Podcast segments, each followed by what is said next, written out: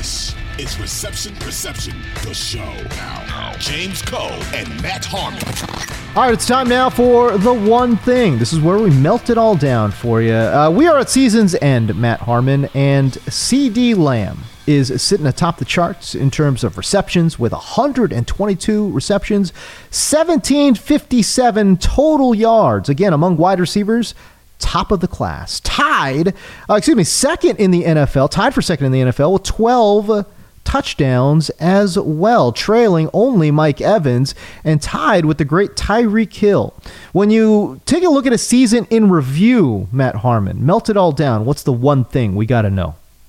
I mean, there's a lot of th- ways you go with this because he's had such a wonderful season. But to me, the one thing that stands out about his season is, man, there's been almost nothing more automatic this year than Dak Prescott to CeeDee Lamb on slant routes. I mean, you saw him just fillet the Lions last week. And obviously, they don't have a good defense. You know, I right. understand that, whatever. But I mean, he's Destroyed been doing this all year long. And I think it's specifically important in this offense where we talk about you have to be on time, in rhythm with your quarterback. Like the route depth and the route timing has to match up with the quarterback drops, the whole thing. You get to the top of the drop, you hit that back foot, the ball has to come out, especially on those slant routes. And CeeDee Lamb has just been a monster running them from the inside to outside, man coverage, zone coverage, doesn't matter. He has been near perfect on those routes this year. Little bit of a slow burn for CeeDee Lamb, but after their week seven bye week, this man has been an absolute machine. CeeDee Lamb, arguably the best receiver in the NFL, and that's the one thing.